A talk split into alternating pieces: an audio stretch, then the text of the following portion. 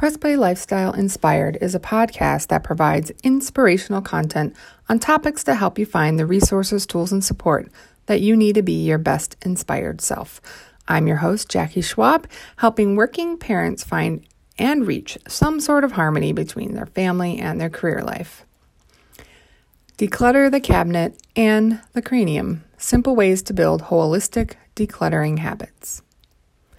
One of the things that bothers me about conventional wisdom on things like decluttering is that we relegate it to the realm of common knowledge and assume a Google search is enough to understand it and implement it. Look, I listened to the Marie Kondo book, The Life Changing Magic of Tidying Up, on audio. There is no way in all that is heaven or otherwise that I'm going to be able to implement her strategy. For heaven's sake, people, it's an entire book. An entire book, people. Now, some of you that want to have a minimalist way of life or really dig her plan, more power to you. Me, I lean a bit more practical. Oh, and let's not forget that we all assume we know what decluttering means. So I decided to get curious and look it up.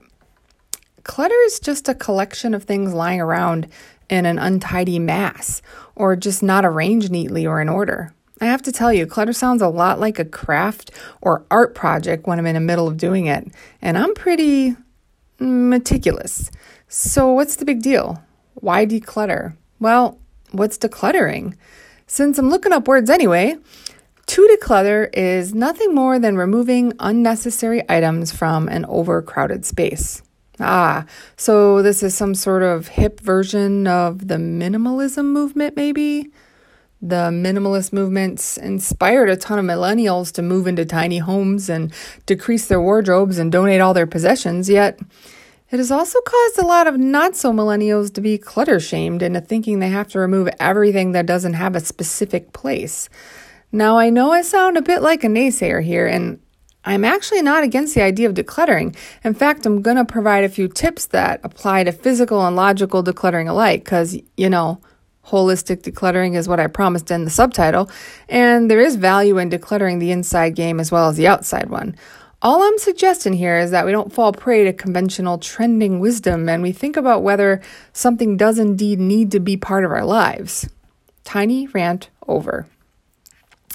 Decluttering as a mindset. Let's assume that you actually do think there's value in removing unnecessary or unwanted items from your home or headspace. I do believe that our environment affects our energy and our mood. So if you're feeling really overwhelmed and need to make space in your thoughts and in your home, then by all means, read on. Here's the thing, and you're not going to like it.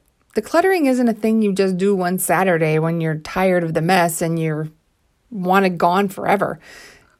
If that was the case, then no one would ever feel overwhelmed by stuff since most of us have already had a marathon decluttering session already in our home at some point. So, the key to decluttering is realizing it needs to be a mindset or a set of micro habits you develop over time that not only cleans the unnecessary stuff out of your life and your head, but it also keeps the clutter out so you can move forward.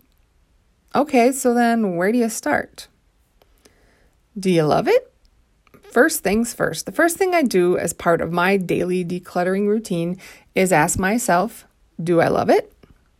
I do it every time I look at or touch anything in my home or office. Do I love this pen? Do I love this cup? If the answer is yes, then I smile, give thanks for the blessing of having more than enough. But what if the answer is no? What if you don't love it? This is when you start to declutter. If you say no, well, ask yourself if you need the item in your home to serve a functioning purpose. So, in the case of the cup, do I love the cup? No. Does it serve a purpose? Well, yeah. My oldest daughter really loves the cup and we drink from it at dinner. Okay, then it stays. If the answer is no, you don't love it, and no, it doesn't have a purpose, then out it goes. I can hear you all now. But I paid a lot of money for that cup. But my grandmother gave me that object. But I don't want to be wasteful. But I don't want to create more waste in a landfill. Yeah, sure, I get it. I didn't say throw all in the garbage. I said out with it, not off with its head. I'm not the queen of hearts, okay, guys? So, what does out with it mean anyway? Well, you've kind of got three options. If you don't want it, you can throw it away, You can donate it or delegate the task to someone else to do it. It's my 3D system for decluttering like a pro. No, not really. I was being sarcastic. But if you don't love it, why is it in your house anyway, folks? There isn't a patent system for decluttering. It's really just great habits, like everything else we suggest. Great, that is. Mm. Now we cover how to get rid of physical stuff in your home, but what about getting rid of the crap between your ears? You do the same things. Yes, really. Is that idea that just came up for you an idea you love? No? Does that idea that just came up for you serve a purpose? Okay, this idea might require a little more explanation, so this is one is often a little more difficult to address. The answer to is this idea useful is always yes, actually. Yes, all our thoughts actually had or have a purpose. Our brain's only job is to keep us safe, so the thought that is in your head is there because your unconscious brain thinks you need it. Here's the thing your new self might not find value in that thought. The idea might not serve you anymore. Yet, if you don't take the time to be aware of your thoughts and see if they still have value to you, well, then you can't really declutter them now, can you? If you think you don't love your thought, then you can delete it, donate, or delegate it, just like with your stuff. Yeah, I know, maybe a bit of a stretch, but hang in there with me for a bit longer, okay?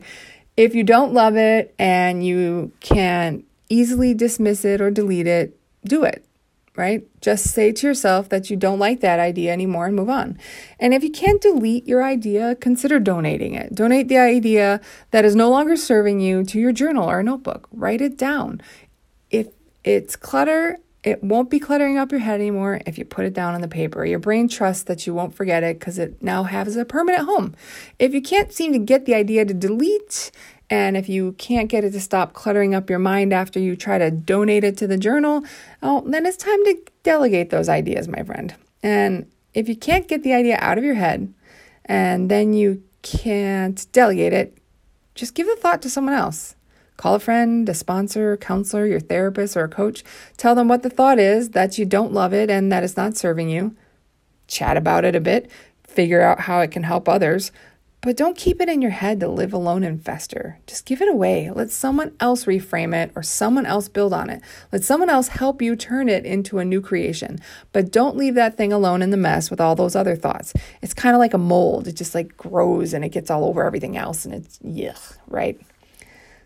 Do it now. So here's another observation I had with the whole decluttering mindset thing. Those of us that have a lot of clutter to release are often super big procrastinators as well. Yes, you know who you are. Yes, I'm talking to you.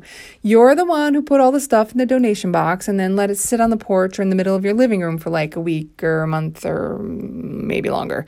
Or maybe you're the one that doesn't like that terrible thought you just had about someone. Maybe you thought your friend next door had a big tush, but you don't ever examine it. You just ignore it. You feel a little bit bad about it for the rest of your life and just let it go.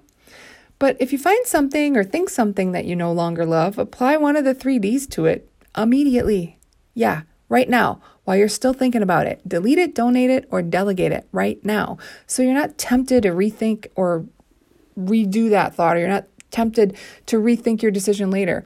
Why put off what is going on right now for a few moments and let it linger in the rest of your thoughts forever? It's not a great idea. I mean, really. So do it right away. And I get doing it right away might seem really overwhelming right now. Heck, procrastination might be what got you into this position in the first place. That's why this whole declutter thing isn't just a task or even a set of tasks that is done and forgotten. It's really about changing your mind. It's a mindset change. It's a new way of thinking and a new way of being. Consider this an invitation to a holistic decluttering habit. You are now part of the club. Here's another tip boundaries and time binding. Boundaries and time binding will help you succeed in decluttering. Make a deal with yourself that rather than spending an entire weekend trying to work through your cabinet every day, instead you set a timer for a specific amount of time, less than 15 minutes preferably, and see what kind of dent you can make in the mess you want cleaned up.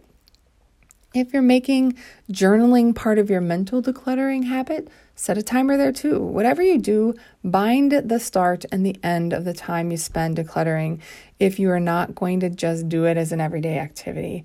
Then your head knows that you're going to start and that you're going to stop. Ultimately, though, You really want to consider if you love everything you touch every day, and it will turn into a habit designed to keep clutter out of your life for good. It becomes part of who you are, not part of things you have to remember to do. Everything you love should have a home. Do you love it? You told yourself you did when you decided to keep it, so then if you love it, shouldn't that item have a place to live, a place to call home? If you know the home of an object you love, you can easily put it away without thinking about it. You can find it without having to think about it. Find a fo- find a home for every object that you keep. If you can't find one, you might need to evict something out of your home that you don't love quite as much. Your home and your mind should be filled with things that you love. The same thing goes for your thoughts and ideas. If you really love a memory or a thought, give it a place to call home. Take a photo of those you love and put it in a memory book. Write down a favorite memory so you can recall it later when you need a happy thought. Take the time to hold on to the amazing ideas that make you who you are. Document them in your own special way. If journaling doesn't work, try something else. But everything does have a place, or at least everything we love does. Know when to reorganize and when to seek assistance. The biggest mistake we make in thinking we can organize things as we're decluttering is usually organizing it when we have too many things in the first place. And those things don't already have a home. Organizing things is essentially procrastinating. It's avoiding the process of decluttering. You are wasting time organizing things which you are not even sure you love or should keep. Get rid of things first and then spend time on the organizational side of things when everything you have is loved and deserves a place of honor in your home. Organizing things is procrastination. You're just avoiding the process of decluttering. Think about this idea in terms of your thoughts, too. You cannot organize what's in your head. Like you literally can't, right? There's no brain file system. Or if there is, we don't really have control over it. So you can organize the things you write down in a journal, though. You can or- organize the things that are floating on little scraps of paper in your house, but you can't organize the things floating around in your head. Why? Because it's a mess and it's not meant to be organized. It's meant to be in a state of decluttered, right? So write it down. That's how it goes. All right. Mindset of decluttering. More of a lifestyle, really. Look, decluttering, if you want things to all have a place and you want things to be in order, is more of a lifestyle than just a project. And good habits start with doing the same thing over and over again. Consider spending a little time each day tidying in small ways. Then tidy everything you touch or every thought you have and everything you think a little bit. And you'll never have to make a project out of it again. You'll soon build a mindset of change that impacts your home and your head in a positive way for years. And hey, maybe decluttering isn't your thing. Don't let, don't let others clutter shame you, okay? Maybe you're creative and you really do love all the items in your space and you need them in your creative mind. As long as you're not a health hazard and your partner or spouse isn't threatening to leave you due to the mess, then you do you, boo. Coach Jackie out.